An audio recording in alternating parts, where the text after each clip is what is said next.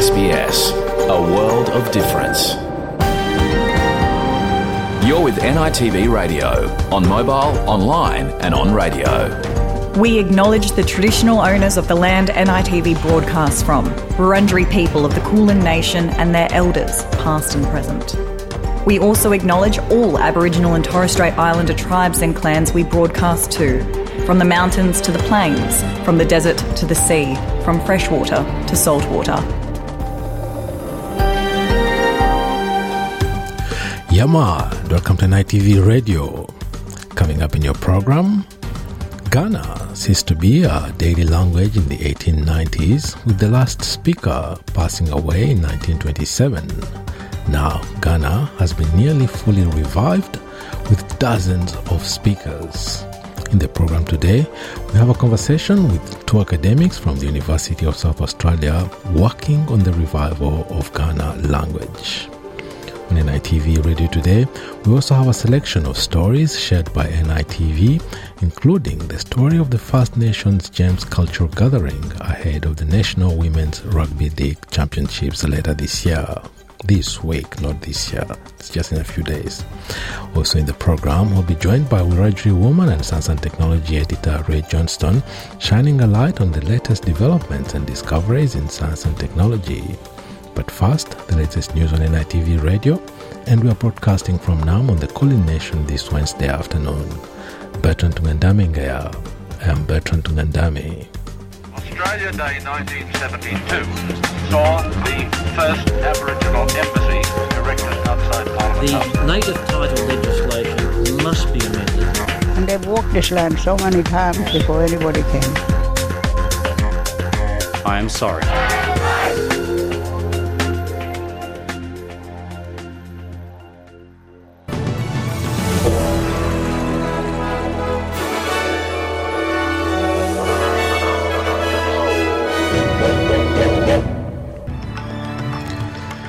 This bulletin, traditional owners, researchers, and policymakers discuss the urgent need to improve Indigenous water access and control. Prime Minister Anthony Albanese confirms the Quad leaders meeting will not go ahead next week in Sydney. And an investigation into a fire in New Zealand which killed at least six people is expected to begin.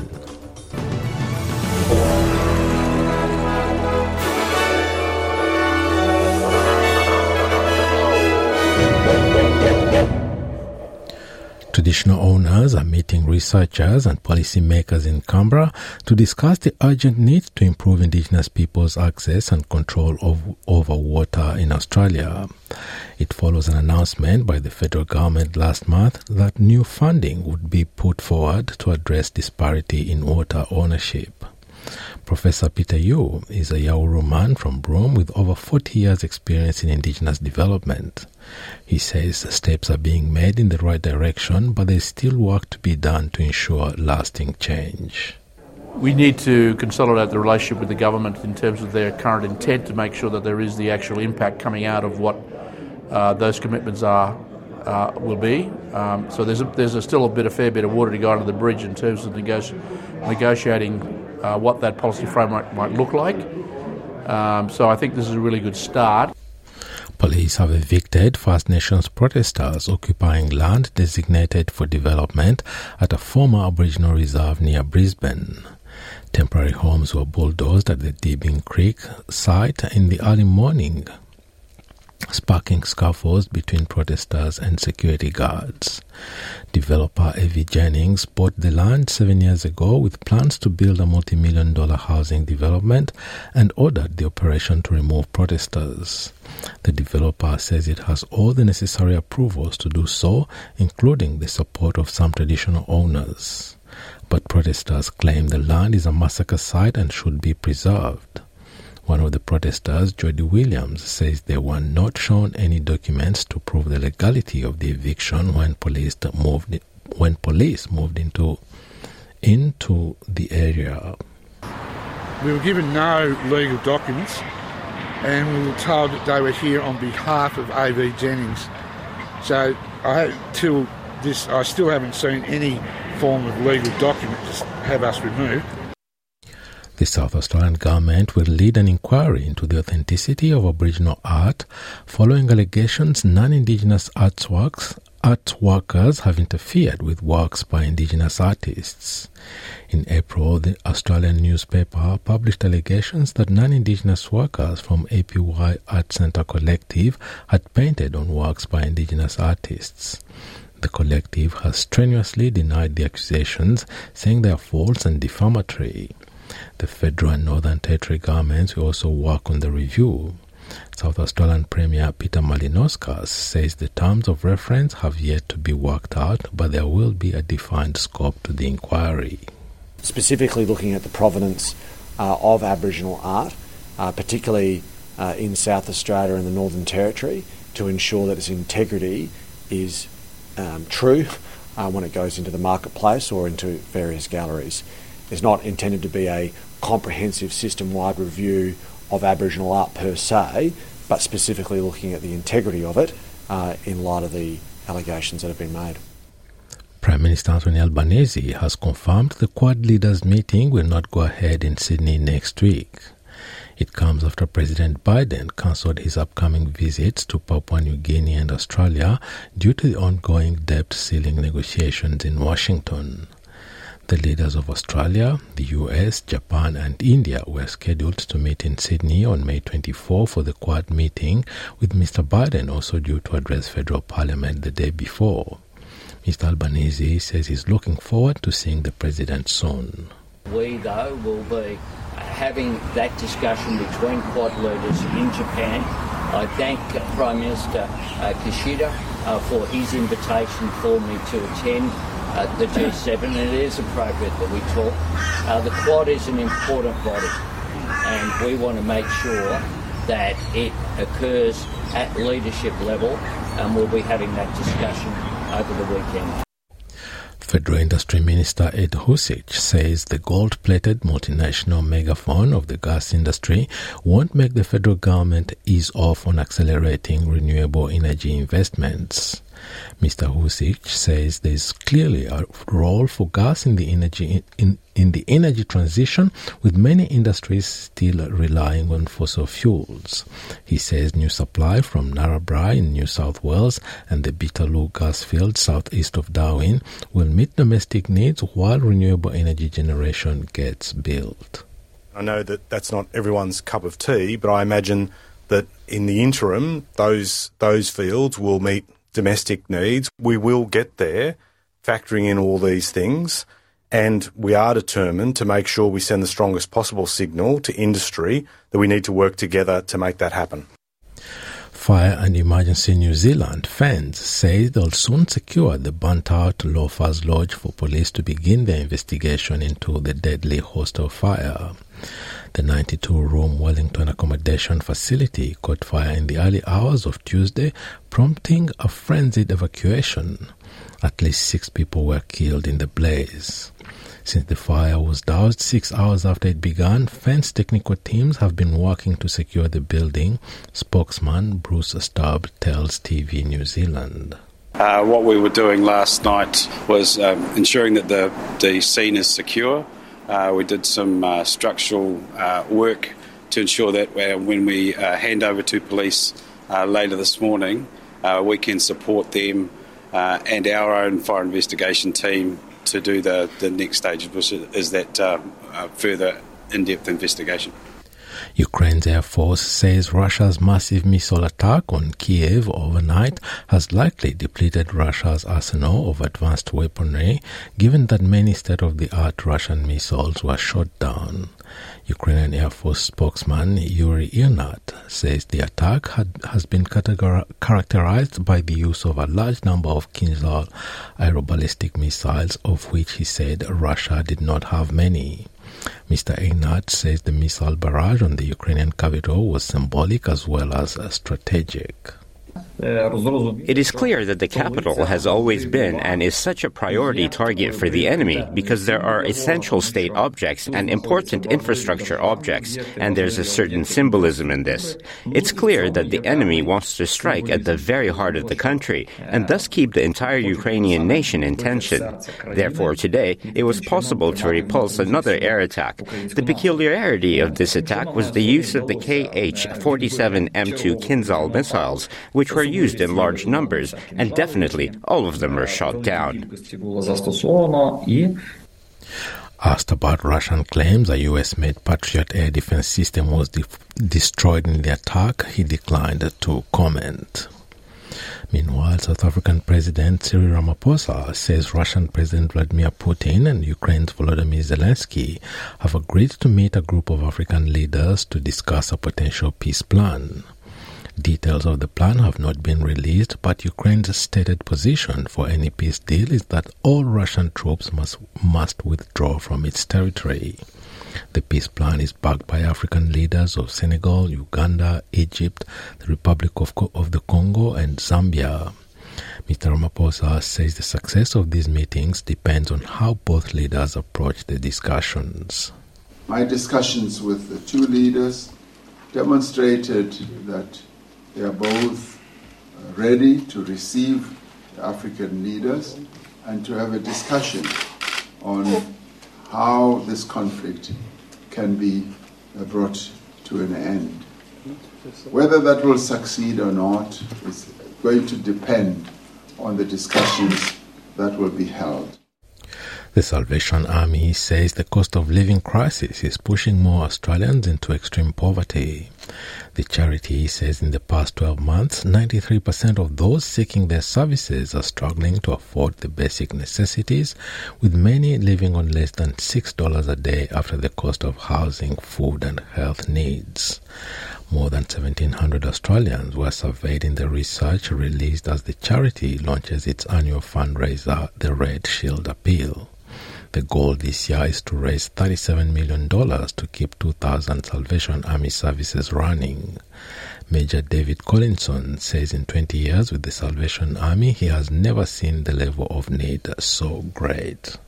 But we're seeing people, we're seeing some middle class people that are turning up at our centres who used to give us money, you know, so they, it's the first time they've had to ask for us for help, but some of them have been donors for 20, 30 years, and then they're saying, is as tough as it's been for us uh, with interest rate rises, etc. And now I need some help from the salvos. Um, what can you do to help us? And to sport in golf, the Australian PGA is confident its tournament can coexist in Queensland alongside live golf after the state government revealed expansion discussions with Greg Norman are underway. The $2 million Australian PGA Championship has been locked in for Brisbane's Royal Queensland from November 23rd to 26th.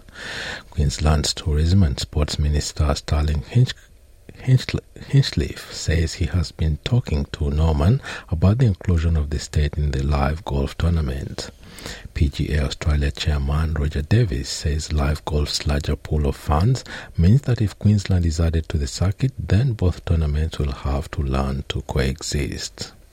And now having a look at the weather around the country, Broome sunny 31, Perth sunny 26, Adelaide partly cloudy 16, Melbourne partly cloudy as well 15 degrees, Hobart partly cloudy 13, Albury Wodonga mostly sunny 15, Canberra similar conditions 14, Wollongong possible storm and showers 17 degrees, Sydney showers 18, Newcastle showers 19, Brisbane mostly sunny 23, Townsville partly cloudy 27, Cairns partly cloudy as well at the top of 29, Alice Springs sunny day 21 degrees, Darwin mostly sunny 33, and at West Strait Islands a cloudy day ahead and the top of 29 degrees. And that is NITV Radio News.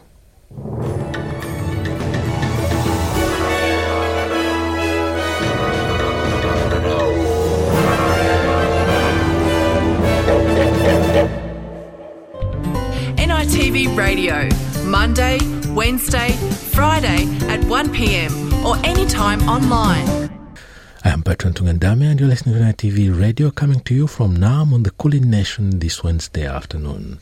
Still to come, conversation with the two protagonists of the revival of Kaurna language, which had ceased to be spoken on a daily basis in the 1890s, with the last fluent speaker passing away in 1927. Now, Kaurna is nearly fully revived and has dozens of speakers. Also in the program, we'll discover the latest developments in science and technology with Wiradjuri woman and science and technology editor Ray Johnston. But first, the latest uh, stories shared with us by NITV. Your community, your conversation. NITV Radio. And now to our stories shared by NITV. 32 Aboriginal people have commenced civil proceedings against the New South Wales state government, claiming a lack of duty of care over allegations of child physical and sexual abuse in Bourke five decades ago. The majority claim they were physically abused in the far western town by the then senior welfare officer with the Aborigines Welfare Board, Eddie Cockburn. And a warning this story contains a graphic description of abuse. Carla Grant reports. David Wilson, who goes by his Barkindji name Marbuck, alleges he was molested by the welfare officer more than 50 years ago. I can't put this behind. This I'll, I will live with now and, until my last. Another claimant, who we've given the pseudonym Auntie Jane, wanted her story made public. She allowed us to use her sworn statement, which detailed her allegations, voiced by an actor. Cockburn dragged me into his car and took me to his office in the main street. Cockburn kicked me so hard in the back that my face hit the wall and my nose started bleeding. At least 20 of the 32 claimants have already secured confidential settlements from the New South Wales Government. The state has not accepted any liability in providing the settlements which were not tested to the criminal standard of beyond reasonable doubt. No finding of fact has ever been made against Mr Cockburn, who died 13 years ago. Lawyers for the claimants say they are using a novel legal approach extending liability of the state for the actions of its employees. These are not some sort of reparation scheme or, or redress scheme uh, claims. These are, this is civil litigation that these people are bringing against the state government. One factor that, that is important is that the state is being held to account and these stories are being told. Eddie Cockburn was neither charged nor convicted of any crime of abuse during his lifetime. His family strongly denies the allegations, saying their father championed Indigenous rights and education. Carla Grant, NITV News.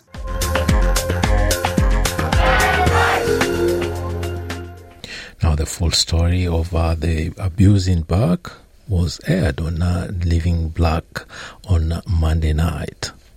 Living Black airs on Monday nights at 8:30 p.m. And if you missed that episode or any other episode, you can still uh, find them on SBS uh, on demand.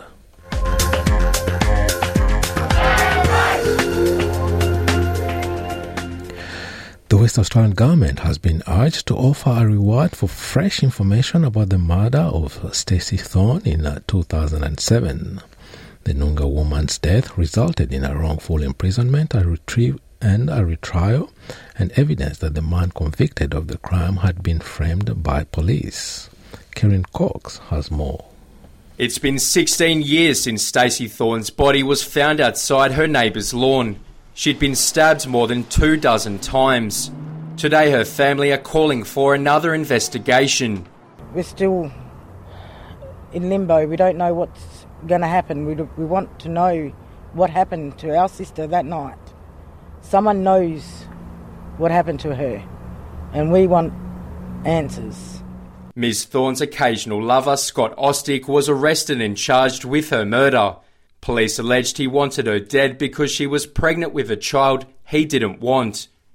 Austic always maintained his innocence but was tried and sentenced to 25 years jail, serving 12 years before he was released. A retrial found plausible evidence that he was framed, including that evidence had been planted at the scene. We don't believe that her voice has uh, been heard. We don't believe that her story had been heard during that course.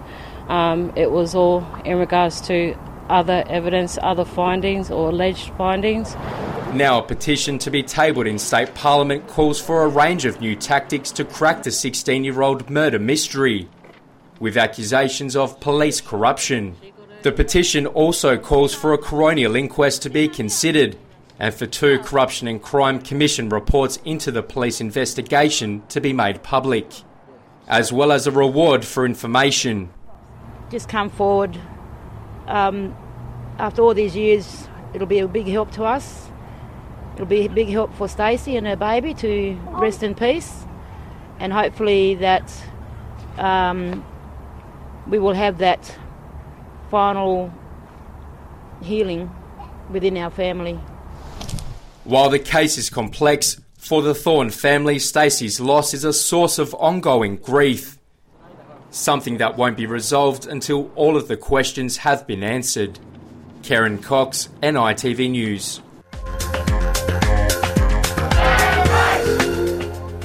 And the National Women's Rugby League Championships get underway on the on the Gold Coast later this week.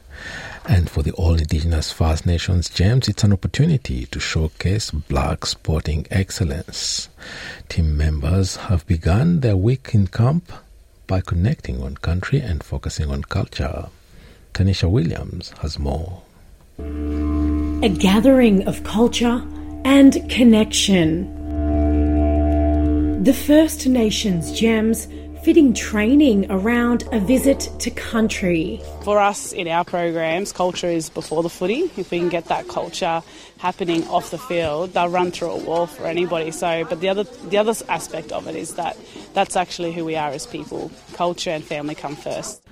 Gathering on Yugambeh country, the squad of 40 players and staff spent the afternoon learning how to make a traditional Aboriginal instrument.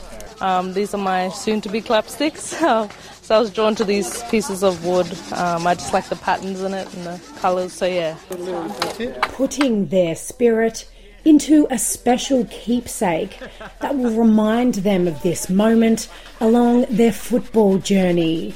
When we have all our women actually connecting, look out, that's a force to be reckoned with, right?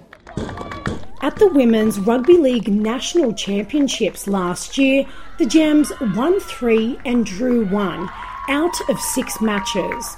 This week, 20 of the women in this squad will run out for the First Nations team, while others will represent their respective states. I cannot wait to get out of that field because it's just like we have so much to show and we have so much like passion for the game and like our culture just is just strong. So I can't wait to get out there, and I know these girls can't wait. Strengthening bonds as they prepare for battle. Tanisha Williams, NITV News.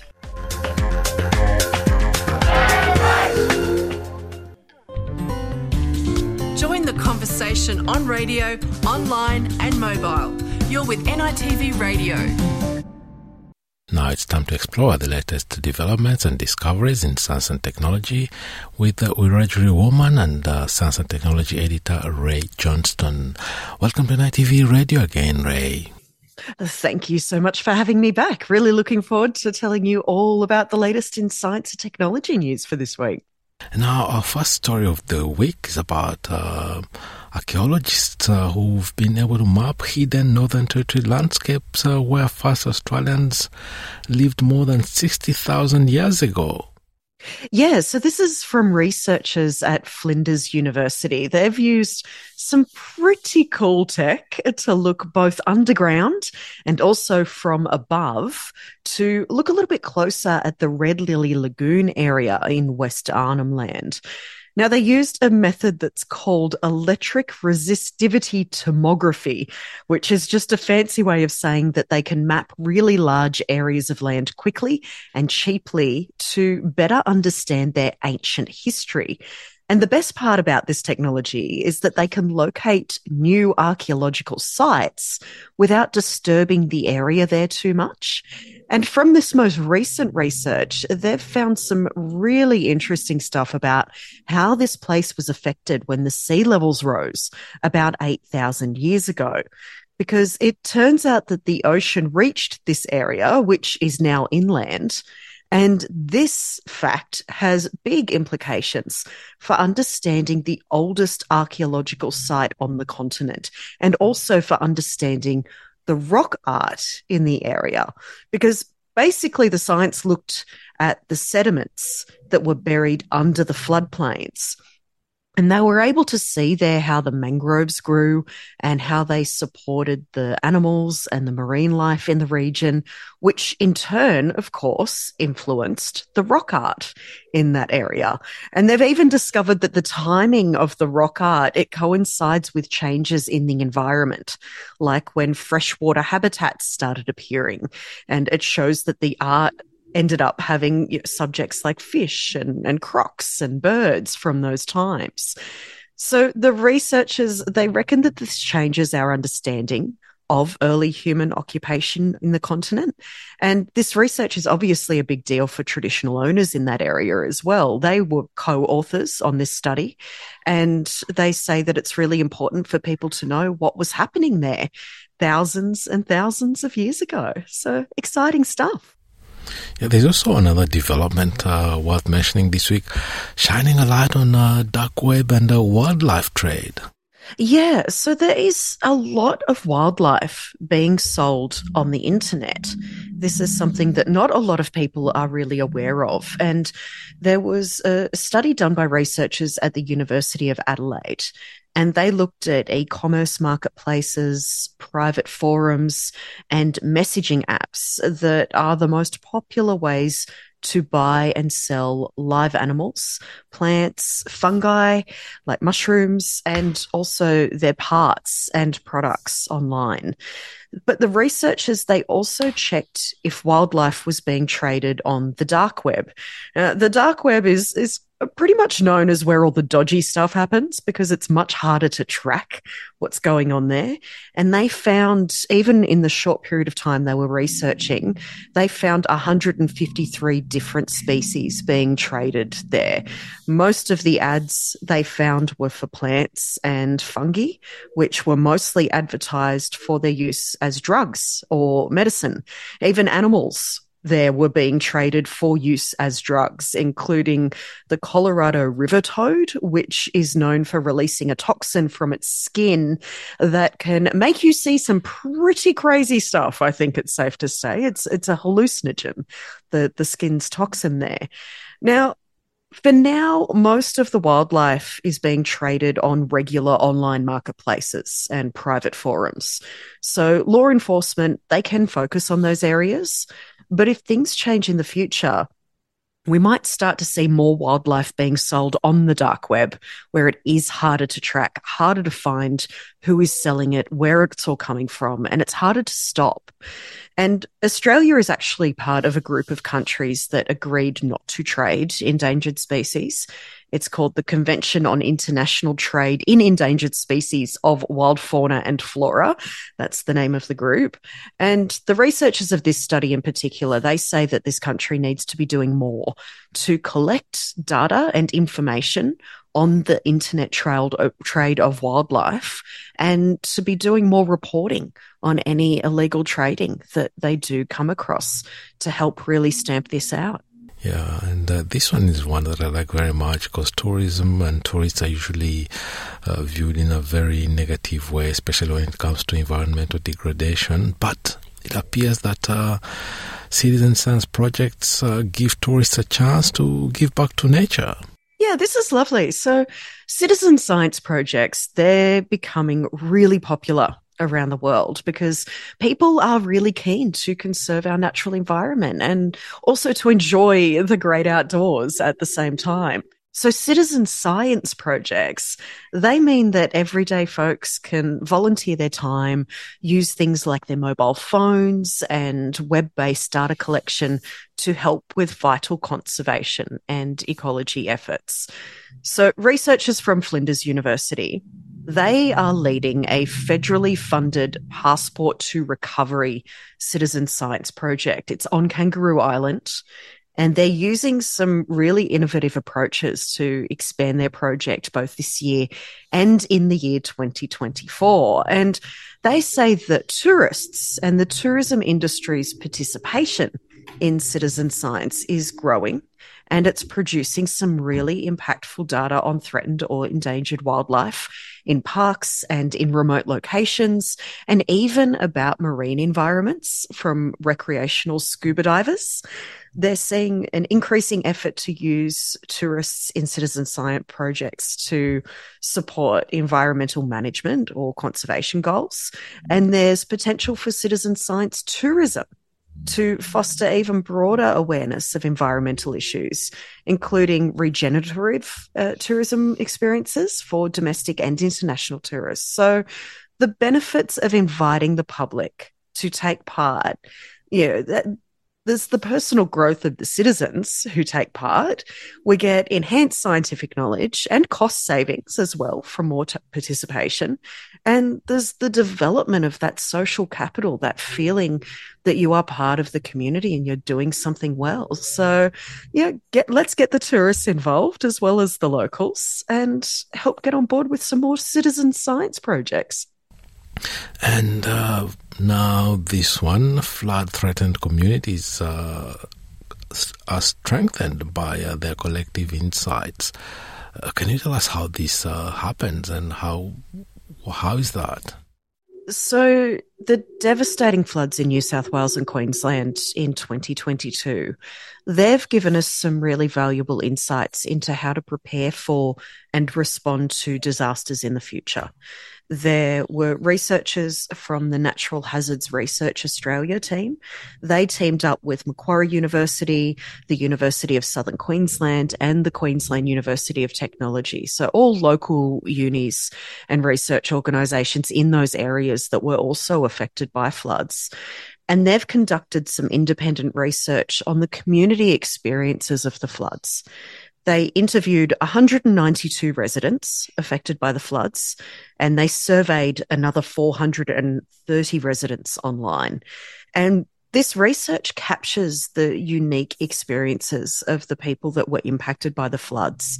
And out of that research, it suggests that issues like community connection and communication, local capacity for action, Uh, flexibility in disaster adaptation and also personal control over decision making.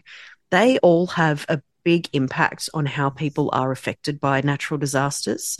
So this report this provides really valuable information that can be used to improve flood safety across the country and it's going to inform strategies to manage severe weather in the future as well. So, a big thank you to everyone who took part in this research, who was interviewed for it and was surveyed for it. Because it will help strengthen communities in the future that are faced with similar disasters. Ray Johnston, thank you very much for bringing to us uh, more interesting, entertaining, and informative uh, developments in science and technology once again this week. Thank you so much. Great to be here. Join NITV Radio on Facebook. Welcome back. Now, the Kaurna language ceased to be a daily language in the 1890s, with the last speaker passing away in 1927, but now Kaurna has been nearly fully revived with the dozens of speakers.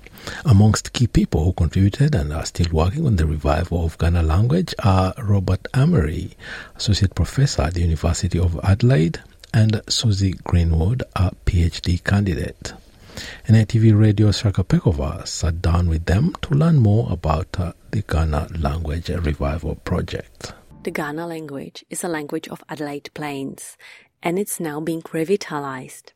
Associate Professor of University of Adelaide, Robert Amery, has been researching the language for more than two decades now. He said that the Kaurna language was long written off as a dead language, though Kaurna people prefer to think of it as have been sleeping. The last speaker of the language has died hundred years ago. The closest thing to a dictionary before now was written by German missionaries in the 1930s who documented about 2000 Kaurna words. Speaking the language was once forbidden by white Australians and Kaurna all but faded from use by 1960s. But through dedicated collaborative work, the language has now been revived. And I'm now joined by Professor Robert Amery and his colleague from University of Adelaide, PhD candidate Susie Greenwood. Hello and thank you both so much for joining us on NITV Radio. Hi, Saka. Hello, Saka. Thank you so much for talking to us. And I will start by Professor Rob Amery. Rob, you have been studying the Kaurna language for over two decades now. But you started working in indigenous communities as a health worker back in 1980s. What led you to, to work with languages? I find languages very interesting. I because I went to a country high school in New South Wales, I never had an opportunity to study another language at school. I learned some Indonesian in my final year at uni and ever since then got very, very interested in languages. Then when I went to work in the Kimberley back in 1980, in those days, most of the old people had very, very little English, maybe just a few words. And it was very important for me to try and learn Bugaja uh, in order to communicate in the health field the blind doctor who, who used to visit, by his own admission, said that he practiced veterinary medicine. I can't blame him because he's visiting so many different communities speaking different languages, but uh, that was the state of healthcare delivery in those days and probably hasn't changed a great deal to this day. Mm. And what led you then to the south and to the Kaurna language? Found myself here because my wife comes from Adelaide and having learned some strong languages up north, I was keen to put that, and, and having studied linguistics at ANU, I was keen to put what I knew into practice and was invited to some Ngarrindjeri workshops by Brian Kirk, who was working at the, what's now UniSA, uh, running some Ngarrindjeri and Narungga workshops. And so I got to know some local Aboriginal people through those workshops. And you know, one thing led to another. And uh, I've been working with Kaurna for over 30 years now. Mm. And uh, Susie, what led you to study uh, this particular language? So my journey's been very different to Rob's. In fact, um, I've only been in Australia for uh, just over 12 years now. And prior to that, uh, I was actually working in IT back in the UK. I always had a love of languages, um, but never had the opportunity to study languages beyond school.